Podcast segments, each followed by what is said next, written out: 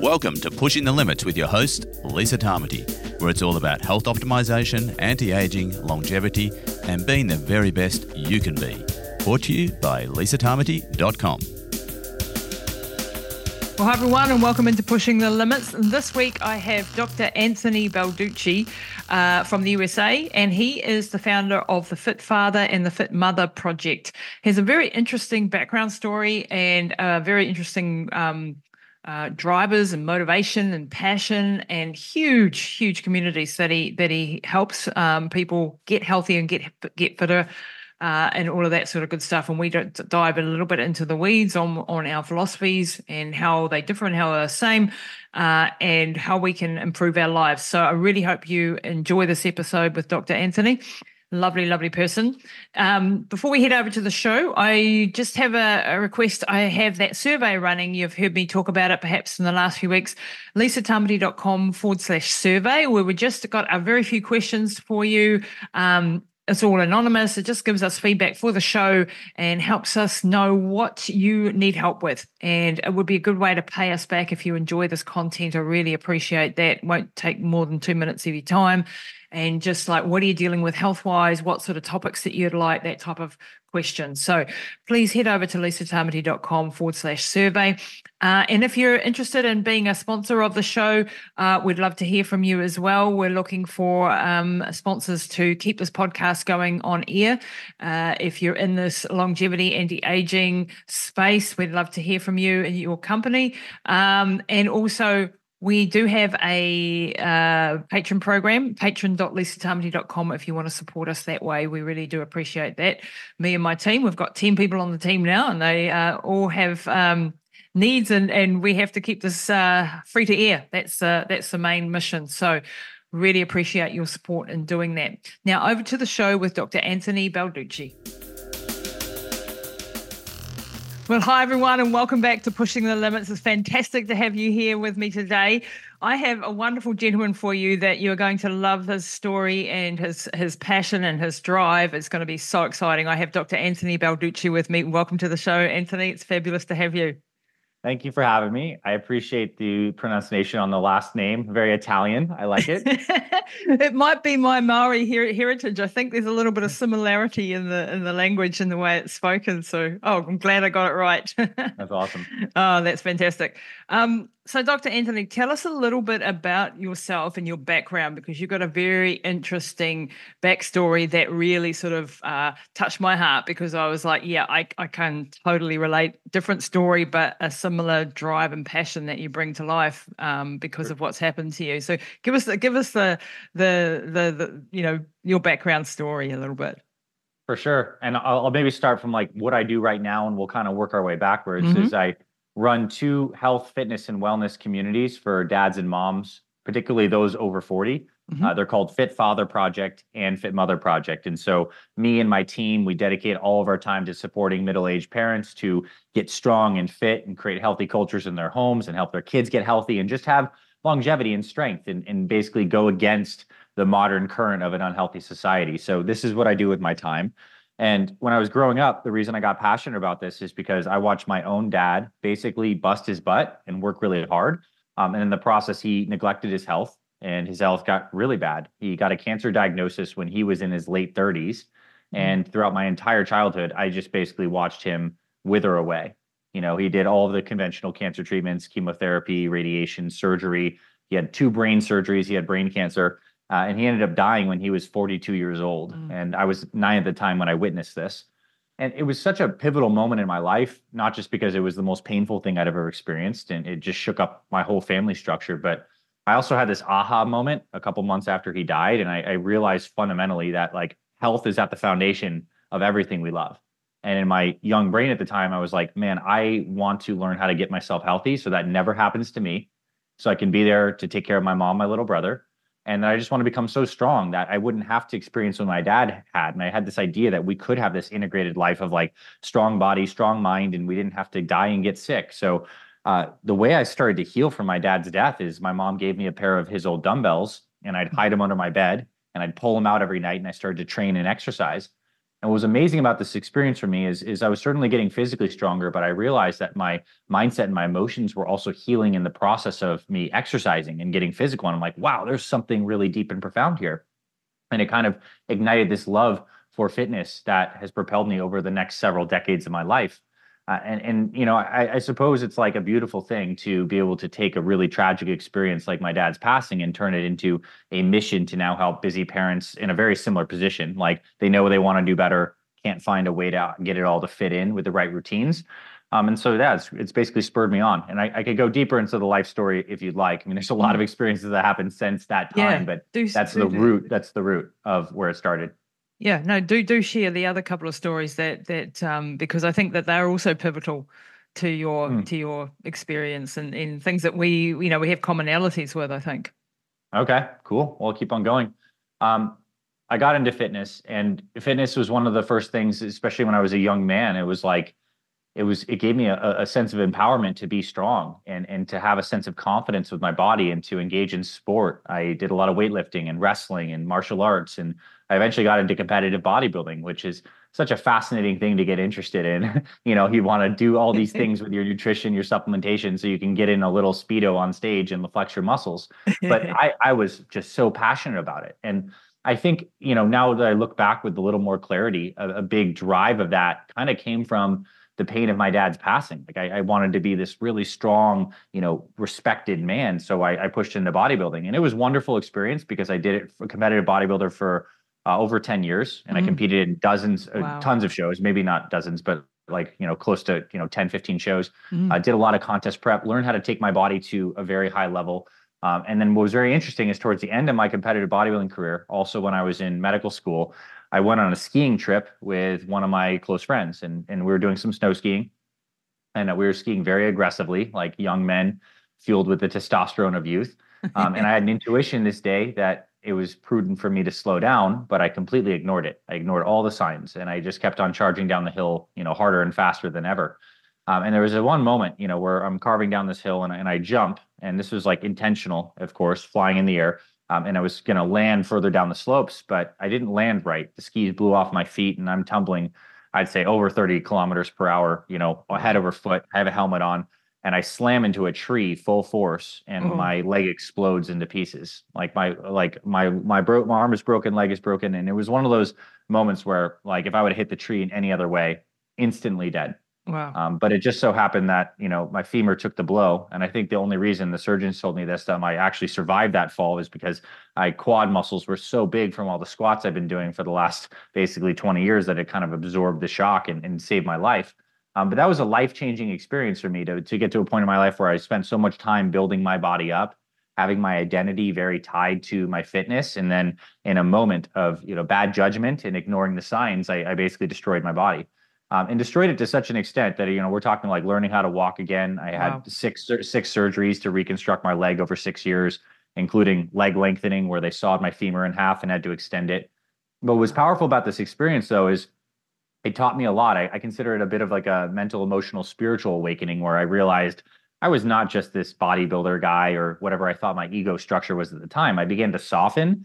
I had to learn about healing. I had to learn about surrender. I had to learn about setting new goals and finding new motivations beyond just pushing myself in my own way uh, to the to the max that I could in the bodybuilding space. Um, and so it opened up a, another way of relating to people, you know, relating to people who have who have deep physical challenges, and then also balancing these these emotional forces when we're when we're motivated to like want better and to to strive and to set goals, but at the same time accepting the the changing nature of our bodies. Whether you've had a severe injury and that's changed the dynamics of how your structure works, or you're just getting older and you don't have 20 year old knees anymore. Like this is these bodies teach us so much about this idea of surrender while still striving and so mm-hmm. I, I, learned how to dance with that. Um, you know, and and I guess like along this way, I'm, I'm running this company, and, and we've helped over sixty thousand men and women in over hundred countries go through this. So I'm helping them with their journeys too. So it's been a really amazing life so far of teaching and being a champion for health, helping other people achieve their results, walking my own path uh, as vulnerably as I can be, and um, yeah. So I, I guess that's kind of life story in a nutshell. Yeah, no, that is absolutely beautiful. And um, thanks for sharing so openly. I really appreciate the vulnerability and the openness, you know, because it's really, um, you know, I, I, can so relate to being this hard ass athlete, you know, because I, you yeah. know, I have a background as an ultra endurance athlete and and when I look back over my career, you know, which was 25 years of doing stupid stuff, basically, um, yeah. the it came from a, you know, really a, a lot of trauma actually in my For childhood sure. and and my young years that um, in my first relationship actually, um, and that made me like, I've got to be hard, I've got to be tough, I've got to be mentally stronger than anybody else. I can never show weakness. I have to be the superhero, right? And not having a lot of genetic talent either, um, meaning that I had to really, really, really, really work hard to to do the things I did. And it wasn't it wasn't always pleasant and there was a lot of doing it for the sake of proving something. Yes. And and you know, I'm glad for the experiences because they were well, there were some really wild experiences in there, um, but they taught me how to how to fight, how to push, how to overcome barriers, how to overcome obstacles. But even like uh, in the last few years, I you know had my whole life tipped upside down when my mum had a, a, massive aneurysm, and my my listeners know my story really well. Um, that changed my perception of of the body and the way yeah. that the, the the amazing resilience of the body for starters you know like mm-hmm. she was 74 written off the medical fraternity just said like there's nothing we can do she's stuffed basically you know put her in an institution and me being an ultra marathon runner going, yeah, that's not going to happen. I'm going to fight and I'm going to get her back. I don't care what it takes. I'm yeah. going to, I'll pull out all the stops and I'm going to really help her and and then doing that and then realizing there are so many other people in similar situations that have been told to give up and they shouldn't be given up they should be fighting and mm-hmm. uh, so i can really relate to that and and the vulnerability that comes when you have your own physical uh, um, problems too as, as, i've had as well um, when you realize you're not bulletproof like you thought you were yeah. and and that you too are getting older and that you too are going to face different difficulties along the way and I think what drives us both is a passion to help people. We both do it in slightly different um, areas. Um, and mm-hmm. you've got the the Fit Father and the Fit Mother project. And like when you when you experienced your dad's journey and his um, passing, did that really make you want to fight for families? Like is family, you know, like seeing children having been a, a, a child that suffered so much, do you want to prevent that for everybody else? What is the what is the thing that drives you for this particular type of project? Yeah, well, I mean, right now, absolutely, it's it's a hundred percent about families. Um, but I didn't necessarily have that awareness right when I was 10 and I was starting it. At first, no. it started through the lens of myself and my own self healing and developing my own strength. And I think when one does develop strength, it naturally starts to resonate outwards to start to affect, you know, the environment around the strong individual. You know, you you rub off on people. So um, now as a dad myself, like I, I, I see how pivotal it is to do give my daughter all the best inputs that I possibly can so she can thrive and be well. Um, as a you know as an adult citizen of this world, I see that now what's happening with our culture is this generation of kids being brought up right now are less physically robust, more psychologically addicted, more mental and emotional disorders. And a lot of it comes down to the fact that we have deviated so far from living in accordance with the natural law that makes our bodies healthy. So I'm seeing this kind of cultural thing that I believe is so is such a powerful force affecting families. And the, the funny thing is the only way to fix it individually for us is to take control of our families, our culture, our input. So like I think families are the way we heal the culture. It's like the cell needs to get healthy in insofar as the whole organ system can get healthy. So I, I, I, view, I view it in that way um, mm-hmm. as well. And I think at least, you know, in my in my journey, you know when when becoming a parent is a is a is a pivotal threshold and a portal that you step through where your motivations get very very deep you know beyond just your own well-being. Now you're you're here to provide and create and shape and and and it puts more weight to your motivations for why to stay healthy yourself. I mean certainly there's aesthetics and performance that we all kind of have an idea of what we'd like to look like what like to feel like and like to be able to do. But i think now the deeper conversation with health and we're as, as parents is like how do we actually model these behaviors for our kids? How do we make choices today that make it likely that we're going to have great mobility and strength and be able to participate with our grandkids or great grandkids down the line? And so I think it's a powerful aspect to be a parent and to tie that deeply into your health because that's what helps us stay motivated. It's not like there's a lack of information about what we need to be doing to be healthy. And now it's about how do we actually align our behaviors and stay on track and stay consistent. And a lot of those come down to our values and our families that go beyond just physical fitness. It's like whole person fitness and maybe even whole family fitness. Yeah, absolutely beautifully put. And you know, when you just look around, you just have to look around you in your own society to see we're not doing well. You know, and there are so many reasons for that. And I think you and I align on a number of the the, the things that are going wrong in yeah. our world from from everything from you know big pharma to toxins to the food industry sure. to the you know um, there's there's a lot of lot of things stacked up against our kids and our and our and our parents and uh, people from being healthy and we're, we're we're living in a world of you know full on stress often we're we're mm-hmm. we're trying to provide we're working you know often extremely long hours trying to pay bills trying to keep balance yes. everything we have all these devices that make life easier but don't make life easy, easier um, give us opportunities like this wonderful podcast that we get to do right. together but by the same time can absolutely take over our lives it's really hard for us to find the balance in, in, in all of this and you know, I, I, sort of see us as cavemen and women, you know, mm-hmm. like we're, we're still, as far as our genetics go, they have yeah. not changed over the millennia and certainly not in the last 150 years. And we've gone right. through radical change, you know. yes. We have radically changed our environment, the way we sleep, the way we eat, the way, you know. So, w- what do you th- see as the big um, problems as far as that goes you know from a, maybe a food perspective an exercise perspective a work stress life perspective where are yeah. we going wrong and then where where can we intervene? For sure. I think it's a great frame to look at ourselves from the primal lens. Um, and also the lens too that i think we have the the misconception that humans due to our technology are somehow disconnected from nature and the natural cycles we could not be more intimately connected. And I'll, I'll, I'll go through and explaining this. Even like the sun that rises in the morning, that light interfaces with our eyes mm-hmm. and actually triggers our brain to release serotonin, which makes us feel fantastic, connected, happy, you know, secure. And later in the evening, that serotonin gets converted to melatonin, which basically restores our brain and our body, enhances our immune system and our longevity. So even just the natural light cycle, yeah, the cortisol that, melatonin, right? Yeah the yep, cortisol yep. melatonin balancing, the, the light itself. And I and I bring up light first because obviously it's a it's a more important input than people realize for the body, but also yep. just because it is so primary to the experience of the physical natural world that we have. You know, the sun, the energy, and now we have these phones with artificial light. So it's like a it's almost like a, a nice analogy of how disconnected we are because we even forget about how primary that is. Yeah. Um, so light is it light and circadian rhythm is a huge input. And what's fascinating right now is we have a very busy, fast-paced life, especially in the West, in the United States and New Zealand. Like there's a lot of busyness and and you know there's there's stress. And the people who are doing really well right now have healthy stress outlets meaning they are typically using physical activity or good sleep and restoration habits or good social connections to to balance the nervous system and, and, and, to create more resilience. And then the people who are really struggling are feeling that exact same background stress but then they don't have these foundational things around their food their exercise or their sleep and recovery. So they do the exact opposite. They eat the unhealthy inflammatory foods they skip the exercise and then they stay up late on technology and dysregulate their circadian rhythm further. So it's like the same the same background context two different ways to respond to it, and mm-hmm. one group thrives, the other group deeply suffers.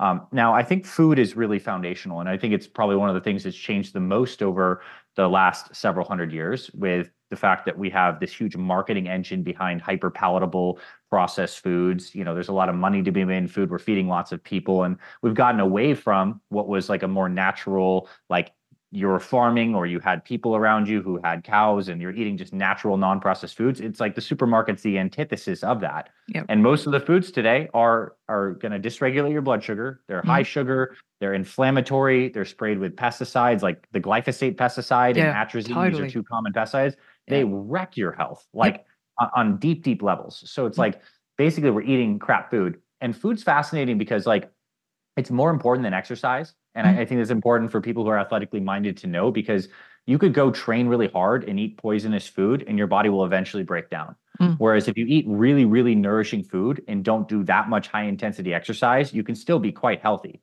Like if you look at the people who are like the pockets of longevity, the blue zones, the centenarians around the world, the people yep. who live to 100 plus, they're not doing like high intensity exercise, but they're eating natural foods, they're walking, they're gardening, and they would benefit from doing some really good exercise. But the point is, is like food is more foundational because food is either creating inflammation or it's reducing it. And quite frankly, most food right now is is more or less toxic. And I'm not going to jump on an exact bandwagon if I say you need to eat, you know, plant-based yeah. or keto, but I think you need to find a system that works well for you that's centered around natural whole foods, mm-hmm. um, you know, nutrient dense. Uh, you need to figure out which foods work best for you and your goals. And and I and I think and like that's a journey to take. It's not like a simple thing where I can hand someone one given diet. It's like a journey of self-discovery. And I think the the cost of that is it takes a little bit to figure out. The benefit of that is you get a system that serves you for the rest of your life. Yep. Um, and this is obviously what we and I'm sure you help people with as well is getting the food component down. Yeah, and I think you know, like it's it is. I, I do a lot of genetics in my practice, and yeah, um, a lot of functional medicine testing and things like that. And genetics is is so interesting, right? Because sure. um, we we have these huge debates online. Everybody's like carnivore, keto, plant based, yeah. vegan, yeah. vegetarian, keto, carnivore, whatever. You know, like just yeah. all over the show. And everyone's adamant that theirs is right, you know, and, and it's just for me, it's hilarious. It's it's we, we genetically different, quite yes. so. We we have different um, comorbidities. We have different stages yes. of life. We have different. We're women. We're men. We're there's there's all this nuance to that conversation that's completely missing, and yeah. it's only my way is the highway. You know, like that's right. and, and that's not helpful. Uh, I think we can all agree that um, processed foods crap. Anything that comes yes. in a man-made packet is probably to be avoided where possible. It's not going to be possible all the time. I get that. Mm-hmm. I'm not perfect. No one's perfect. But uh, if we can focus in on real whole foods, vegetables, yes. you know, whether you're yes. a vegetarian or not, um, depends on whether you, you know, have have meat or not, but good quality fats, good quality yes. vegetables, good quality, you know, unprocessed sure. foods. I think let's let's agree on that part. Just interrupting the show to let you know about our patron community here on the podcast at Pushing the Limits. We've been going for eight years and we really need your support to keep the show on air and free to everybody so that everyone gets this fantastic information uh, from all these great doctors, scientists, athletes, business people from all around the world. So we would love you to come and join us. You get a lot of exclusive member benefits when you do, but really it's about supporting the show and keeping it on air. And for a coffee or two a month, that would be fantastic if you can come and join us. You can go to patron.lisatamati.com. That's patron.lisatamati.com and check it all out. And then let's agree probably 100%. too that we have too much sugar. I'm, I'm doing a lot of study at the moment on glycation and you know oh, transglycosylating agents and what can we do well, to explain that, explain that to people. Basically, it's like sugar gets stuck to substances in our body that literally age us. Like when we measure diabetes from how much of your your hemoglobin in your blood is is glycosylated, but also like the neurodegenerative diseases are basically occurring in in the presence of blood that has a lot of sugar in it floating. Like the advanced glycation end products. It causes proteins to fold improperly. It causes oxidative damage and stress to the body. So having regulated blood sugar is essential for for long-term health. Having becoming insulin sensitive, which is goes along with the regulated blood sugar, exercise helps with that. And that doesn't mean you need to be on a, a super low carbohydrate diet, but it does mean you need to be on a carb controlled diet with regular exercise and all that kind of stuff and you know healthy fats uh, and vitamin rich foods. You know we need we need to get a, focus as much on our micronutrients as we do on these macronutrients. We get took the words out of my that. mouth. Yeah.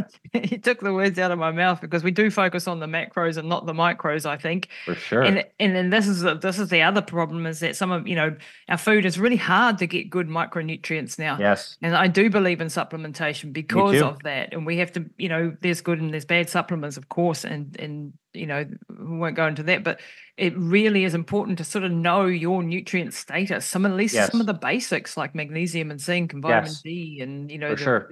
folate and things like that at least if you yes. if you can't you do the full you know organic acids testing and the full whatever that would be great but um at least understand that those sort of things those those bases need to be covered first yes first and foremost you know and here's a practical tip, and this is something we teach inside of our Fit Father and Fit Mother programs: is we help people.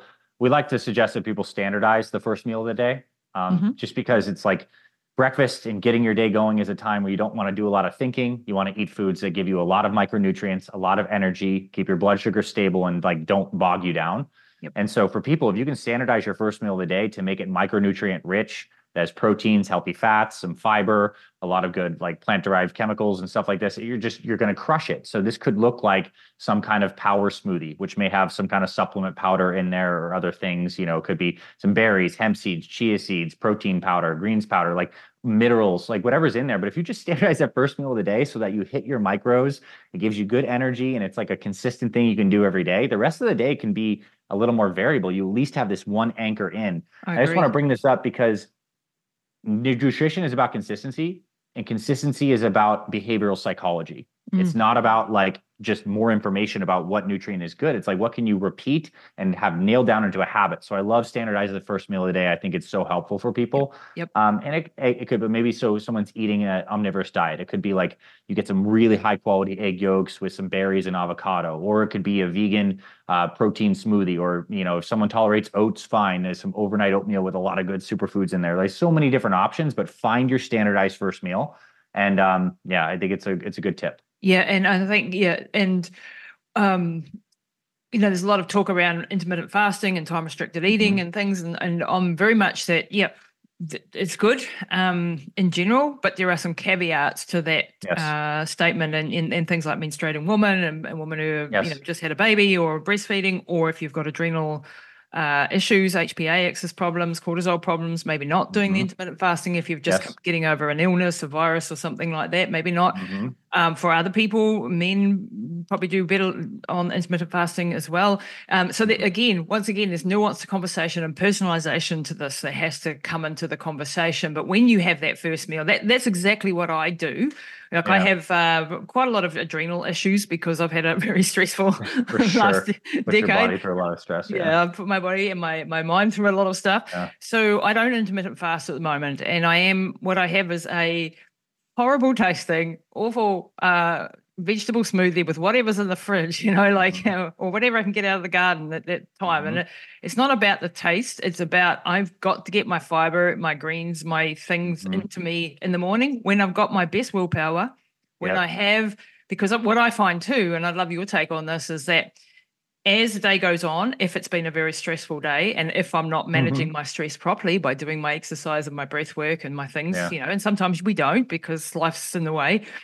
It, I've lost the plot by seven o'clock at night, you know, sure. like, and that's, I think a lot of people can relate to that. If you don't manage your stress during the day, your ability and your willpower starts to wane. So I start I, I make sure that my day begins well at least and you know yes. and then if things go to custard and as they sometimes do at mm-hmm. eight o'clock at night then okay at least i've got myself and then i know that oh um, my stress levels are getting up and i better try to manage my stress better yeah and the way i do that and is for me knowing my genetics i have a lot of adrenaline um, mm-hmm. a lot of cortisol um, in, and I need to move all day. So I need mm-hmm. constant movement bouts. Other people don't need that; they need other things.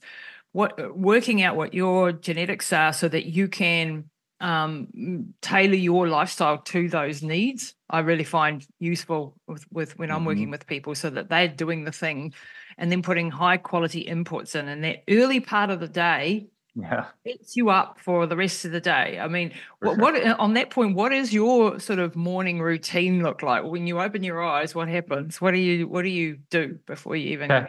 go away so um, i do a couple things first and foremost um, I will I will rehydrate, and it typically that happens before meditation, but sometimes afterwards. So those like the two things. And what rehydration looks like is I I'm a huge believer that water is one of the most foundational inputs for our bodies, and that we should be drinking the highest quality water possible. Mm-hmm. And how I define that is one like get water that is well filtered. Every mm-hmm. different location has its own kind of like water status. If you can get natural spring water, beautiful. If you're drinking some kind of municipal water, it better be filtered with the best filtration system that you can possibly get. Yep. I mean, you know, better than, you know, like a little charcoal filter in your refrigerator, something like that's like okay, but you want to be removing chlorine, you want to be removing fluoride, you want to be removing a lot of the different chemicals that are that are treated in the waters, all these things. So reverse osmosis or very, very good filtration system is good. And then I like to add in minerals. So there's many ways to do that. Mm-hmm. I mean, the simple way could be You get some high quality sea salt. You can put it in there. Um, Mm-hmm. Right now, I'm doing a little more advanced than that, so I'm using some humic and fulvic acids. They're like Yeah, these mineral too. complexes. They're wonderful. So in the morning, water with humic and fulvic acids are, are really a wonderful way to hydrate. And I actually even have some uh, some distilled seawater drops. Actually, companies out of Australia, but they they distill down like a lot of high quality seawater, and there's a ton of magnesium, iodine, different kinds of minerals in there. But basically, like the body's electric, and we use water and minerals to to conduct electricity in our cells. And so the first thing your body needs in the morning are the minerals and water. Um, and then I have a I have a meditation practice, and and that became a very important part of my own healing journey, specifically when I was around my leg and healing, and and I, it was like mental emotional healing, just to be able to sit with my thoughts and feelings and be with what is. Um, and it got very deep from there. So I will sit down. I have a meditation chair in my bedroom, and as well as a, another room there. And so one of those two places. Um, and I just get into my body, and I've been doing it for so long. It's really just a very enjoyable, relaxing time to sit in.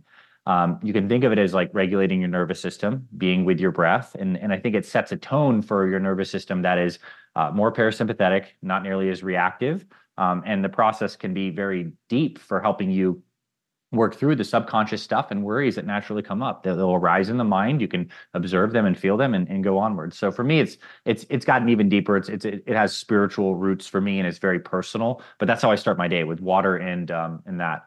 I depends on when I have my first meal of the day. It's not always the same. Sometimes I will be fasting and I kind of like am listening and feeling my body, or other times, depending on meetings or if I need to get something in earlier, I'll do it earlier. Like this morning, I had a really uh, plant-based power smoothie. Um, I had it early in the morning, um, you know, but that doesn't always happen.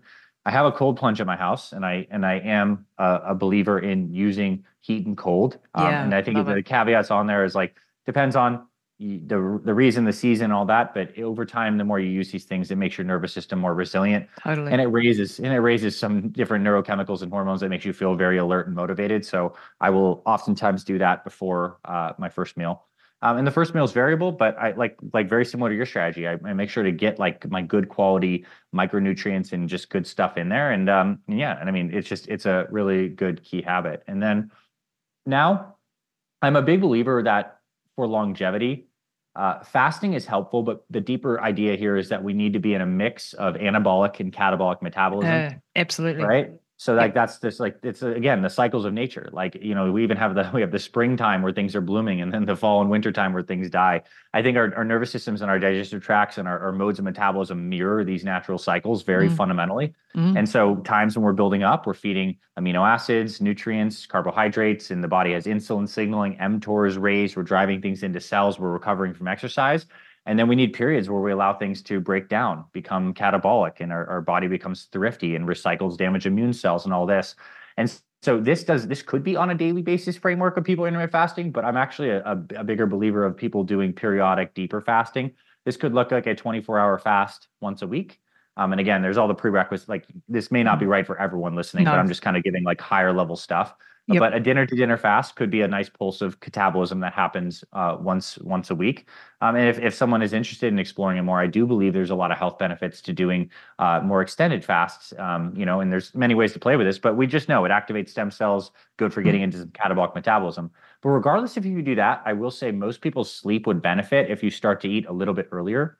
I think we're going to learn more about like clock genes and circadian biology. Yep. And I guess I know from my, tracking my own stuff, like if I eat too much too late, um, it produces a lot of heat in the body. When I get a big, bigger blood sugar spike late at night, my sleep is affected. So I like to eat like many, like earlier dinners, like if possible. An earlier dinner, I think, is like going to be beneficial for more people. Just try not to eat a big meal before you go to bed. And it's not because it magically stores as fat. It's probably just because it, it disrupts your sleep to a certain extent. Yeah, I totally agree. And the cortisol can wake you up if you've had high blood sugar before you go to bed and go. having high carbs, and then your carbs, your, your blood sugar drops at two o'clock in the morning and wakes you up. you know? Um, yeah, and and uh, it, I love that, and that I love that there's flexibility within your ideas of of of of how it works for every person because it is you know and it's daunting. You don't want to push someone into something that they're not quite ready for or you have to step people back. We have to Yep. get people metabolically i think first and foremost getting them metabolically healthy because you can't put someone into a five day fast if they're not metabolically healthy. It's going to be hell, you know, it's going to be absolute hell for them. And we need to step people back into a, a healthy metabolism first and then work work with them if that's what's required. And that may not be required Yes. for everybody at all. But I love that idea and I've never actually thought of it that way. But the the the seasons and the M Right. like the mTOR and the AMPK Yes, um, exactly. uh, pathways, you know, like, and, and, and Yes. it's really quite frustrating at times because you're like, hang on a minute, have my head, you know, I'm, I'm going to the gym. I want some mTOR. Ha- Have I had any supplement that was actually going to Yeah. be detriment and catabolic? And, oh, uh, you know, it gets quite, quite uh, complex if we get too much into the weeds. But it, it's it's about growth, and you know, as a bodybuilder, you'd know this very well. You'd have been mTOR, mTOR, mTOR. We've got Yes. to build. We've got to and, build. and they die and they die early you And they know die early. anabolic state you know like you, you putting all, all gas no brakes you know it's so funny how for longevity we know we want muscle mass heading into old age yeah, and we want to strength train because it's like the fountain of youth at the same time like we do need a good balance of catabolic signaling and a lot of the drugs that are extending lifespan like rapamycin is like Yeah. actually blocking mTOR signaling and increasing AKT so I'll say this like ex- getting exercise is such a powerful cellular signal for triggering a lot of these benefits of that fasting would have as well. Um, and then doing occasional fasting in whatever way that sees fit for you, or just even having lower calorie days sometimes. But this intermittent pulse of of not always being fed all the time, which also comes down to one of my fundamental premises nutritionally, is I think people really need to stop snacking. And I'm not saying like never snack, like snacks are tactical, but the people that are constantly grazing, I do believe it's it's poor for health. It, it's constantly dysregulating your blood sugar, and I think it's good to have discrete periods of feeding where you get proper insulin signaling, nutrients come in, digestion happens, and then the system gets into rest and extends for time. So I think that's wa- way better advice than what I would have said maybe 15 years ago, which is have many small meals throughout the day. You know. yeah, yeah, me too. I would have said, you know, as an athlete, you got to eat bloody six times a day, and you know, when we're doing ultras or eating every 15 minutes, sticking something in our Yeah. mouth when you're running, which, you know, okay, you need a lot of things. Yeah. And we weren't, we weren't fat adapted athletes back then, you know, there was, Yeah. was not such, such a thing, but um, it wasn't the right approach. And, um, and, you know, when you do extreme sports too, you can, what, what I try and get Hmm. across to people, like having done a lot of extreme sports, is that that is also going to um, set you back from a longevity perspective. You For know, sure. like you have to understand, and there's still reasons to do it, but do it with your eyes open. And my eyes were not open to this, and so I did a lot of damage to my bo- my body. Was unable to have children, a lot of lot of things, hormonal problems. You know, um, because I didn't understand. I thought exercise was good. Full stop. And the more you Yeah. exercised, the tougher you were, the better you were going to be, the you know, the longer you will live, all of that sort of thing. And now it's like, oh damn, I was, you know, like, why didn't anyone tell me about inflammation and overwhelming your, your systems For and sure. reactive oxygen species and all of these things that that Yeah. happen. And you Well, know, you can almost be sitting on the couch and be healthier than than um, sometimes sure. doing ultras.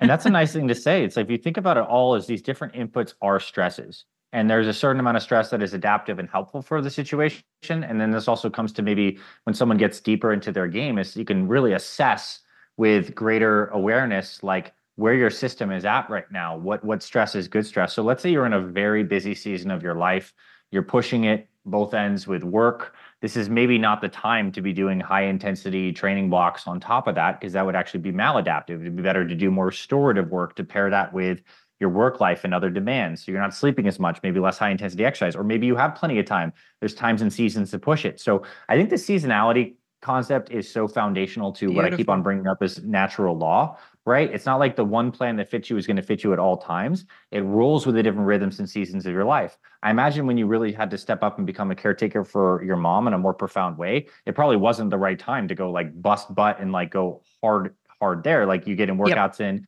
when you can and you're recognizing that it's always a dance. And the cool thing about training and having so much training that you've already done is yes, there was certainly damage from the intense amount of training that you were doing at that time, but you also have a lot of like memory in your body where it probably doesn't take nearly as much for you now to maintain. So a couple strength training sessions or whatever you end up doing these days can be enough of a pulse to keep your body on track. And so that's that's the benefit of going further down this road is like for me right now I'm in a busy work season. You know, I am doing strength training maybe like twice a week. I would love to do four four times a week, but it's twice a week.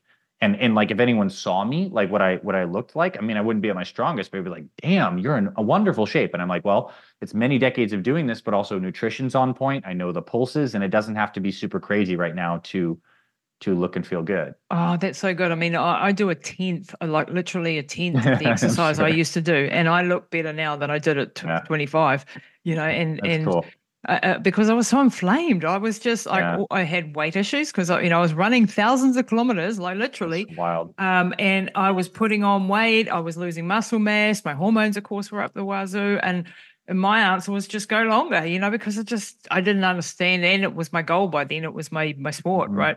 But it it um it really was counterintuitive. And now you know now i've got a six pack now i'm at mm-hmm. 55 mm-hmm. now i'm metabolically flexible now yeah. i'm you know like way less inflammation and inflammatory markers in my body and nice. and that's great but i'm still undoing some of the damage you know my kidneys For don't sure. work too well and you know other things don't don't don't work so well because i didn't understand all that nuance and so trying to get those those messages across and we've all done damage to ourselves and we we we have mm-hmm. to try to walk that back but i love that that that that fact here like like i'm i too am in a full-on season of work and on a mission mm-hmm. like you are yeah. and caring for mum 24 7 yeah and uh, so, yeah, it's not four hours of running a day, you know, like right. it might have been. And that would be ridiculous right now. And, like, you know, mm-hmm.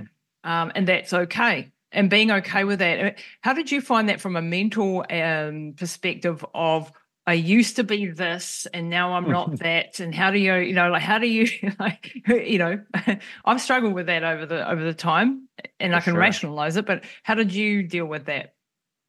I think when I reflect on my direct experiences, like I like literally like I hit a wall, I hit that tree, and it went from like being 100 yeah. miles per hour high performance to immediately had no choice but to like surrender to the devastating change in in how my body functioned.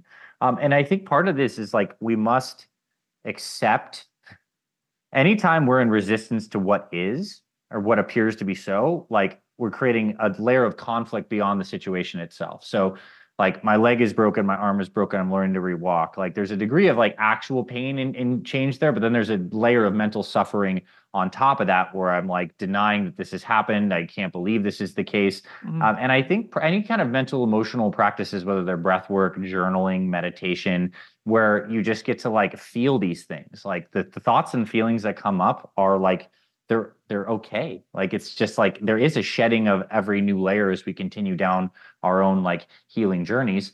I think it can still be motivating to set new goals. So i got mm. very motivated to set goals around okay when i'm going to walk again and how i actually heal. So moving like not using the same measuring stick that you used to use at that time in your life it can be helpful to still activate your goal circuitry and, and feel mm. like you're really moving forward. Um yeah and so new goals and challenges. And also i think um it's just recognizing the maybe deeper impermanence of all of this. Like we're here to obviously like create things and like achieve accomplish experience. But at the end of the day like these bodies are so powerful because we lay them back down to the dirt and they kind of go back to the natural cycle from which they came. So yeah. we'll come face to face with our mortality in some way shape or form. The earlier you can start shedding those layers i think it makes life a little bit easier. Um, and and i also would say deepening your perspective of what health means beyond just physical performance yes. yeah. um, is is a really important aspect of that. Yeah, I agree. Because you can be sometimes you can, and, and the bodybuilders are a good example of that. You know, beautiful on the outside, amazing, yeah. incredible looking athletes, but actually quite sick on oh, the inside sure. if you look. You know, and, and, same with ultra runners and I dare say lots of other sports. Um, and and it isn't always that the aesthetic matches actually what's going on mm-hmm. in the mm-hmm. inside. Um, and it, it is uh, something that I've really, really struggled with is acceptance of things, you know, and change and aging and all of that. And, you know, I think to a degree, we, you know, we want to go like, you know, I'm going to be the best 55 year old there is, you know. Yeah. Um, or uh, with mum's situation, I think um, not accepting it made me fight, which was good, yes. right? Um, on the both. other hand, yeah, like yeah, like you're like I'm gonna I'm gonna fight. We're gonna we you know, but I've also lost. I lost my dad three three three years ago, and I threw the bus at it, you know, at what he was going through, and I and I fought with everything, and we lost, you know. So mm-hmm. sometimes you you trying to understand uh, the reasons for things, and you must have faced this when you lost your dad, and you're a mm-hmm. child, and I was a you know very much an adult, but uh, the grief and the uh, not not not not comprehending it, not accepting it, and fighting it, even though when it's happened, you know, like it's still like three years later, I'm still like, really, is he is he really gone? You know, that I want to I want to comment on this. I think it's like I'm sorry for interrupting the tail end of this. Um, no, go for it. It's like it's like mirrored in our nervous system. So the sympathetic nervous system is what gets activated when we have an acute stressor, the fight or flight concept and then the parasympathetic is when we're in like this relaxed default state of trust and normal processing.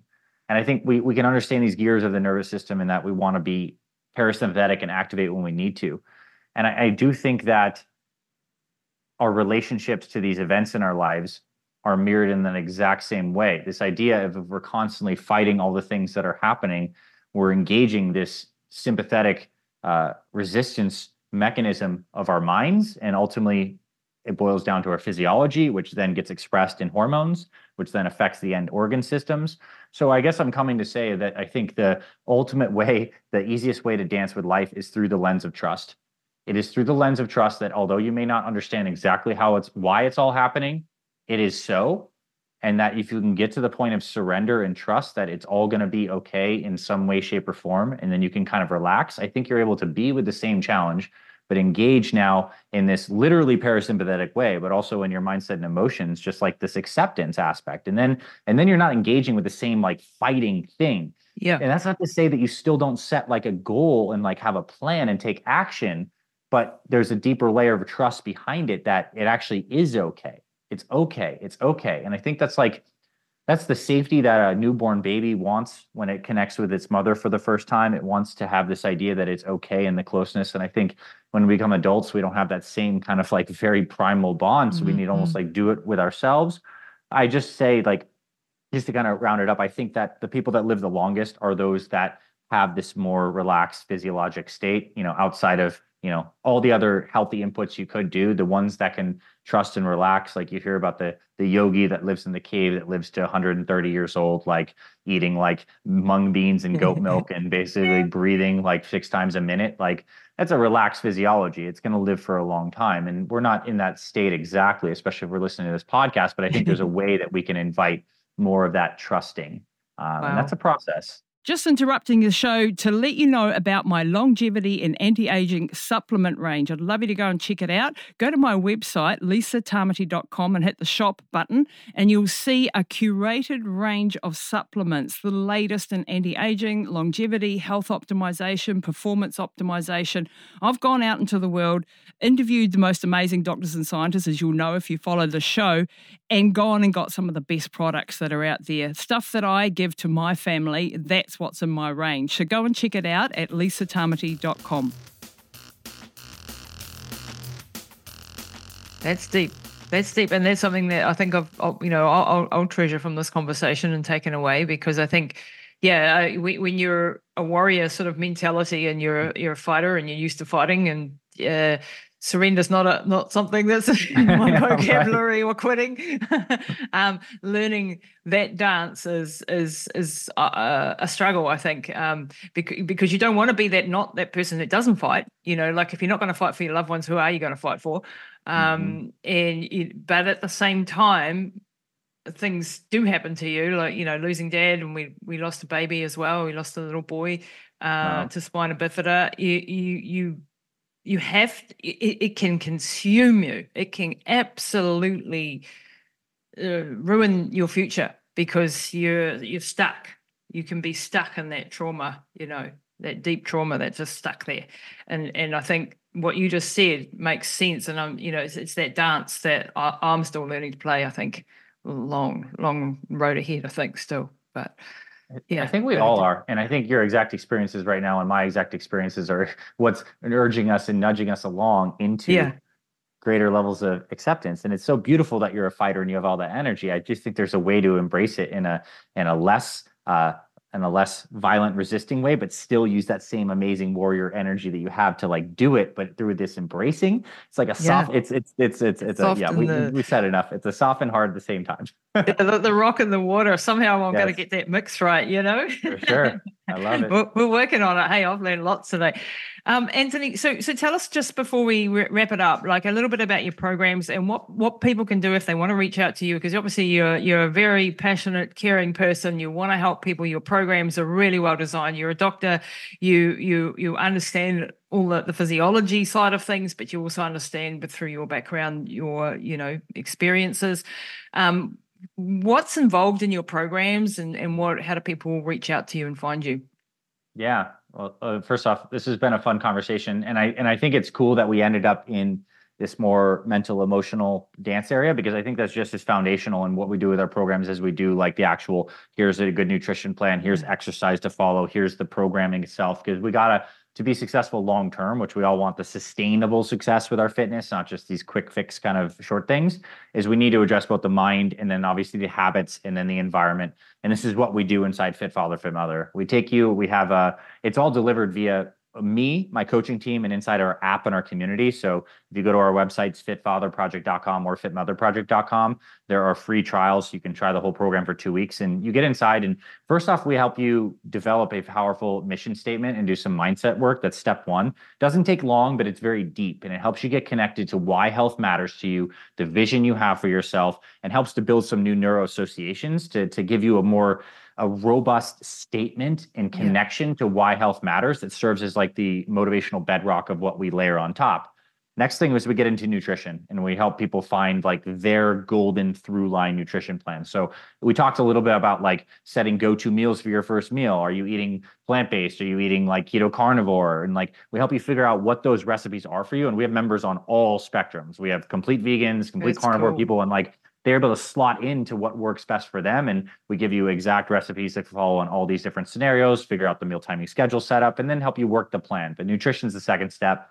Then we have an exercise program that is works throughout, like it's it's over a year in length and has many phases, and people take it in whatever way they want to do. So if you're starting on fat loss or if you want to transition to muscle building, are the kind of workouts we have are a mix of like cardio and strength uh, and mobility all in one. We call them yeah. like metabolic resistance training which is a great way for people over 40 to train because you know you get the benefit of strength training and yep, metabolism boost with some high intensity exercise. You got it. So it's like that's why you have abs at your age with the good nutrition, I'm sure. but like metabolic resistance training workouts a couple times a week. Um, but we also it, it, adapts to what you need to do. So we have members who you know lost you know over 50 kilos just walking and following nutrition. So it's like it's possible to do that as well. And then we have this amazing community where myself, our coaches, and all the people who are on the program are just with you and with all the members and we're all chatting and sharing vulnerably and connecting and i think that's what makes the journey more fun. We're not meant to do this stuff like by ourselves this is why we're having great podcast conversations and wanting to share. It's like being in connection is this weird magic element that seems to make it all work really well. So and again we have uh, although i'm from the us we have members from all over the world over 100 countries and so it's a really cool hodgepodge of people uh, all Amazing. centered around the same goal of being healthy for themselves and their families uh, brilliant. So we'll put those links down below. And Anthony, thank you so much for these insights today. And and I've really enjoyed this conversation personally. I've got some things out of it, um, and, and definitely we're both on the same sort of thing. And I love that you you you embrace everybody with their different situations and their different things because that's very hard to do as a program you know, for sure. Uh, someone who's building a program to do that and to create that harmony within a group. Maybe that's a good um, uh, message for society. Could we all do that? That'd be nice. Allow everybody to be different, but all on a mission together. That would be great. Yes. Um, uh, so, Anthony, thank you, Dr. Anthony. I really appreciate you. Um, and we'll put all the links down below. And I look forward to being on the Fit Mother Project uh, yes. podcast uh, at some stage in the, in the near future. So, um, and greetings to the USA uh, from New Zealand. So lovely to have you had you on today. Thanks so much. That's it this week for Pushing the Limits. Be sure to rate, review, and share with your friends. Head over and visit Lisa and her team at lisatamati.com.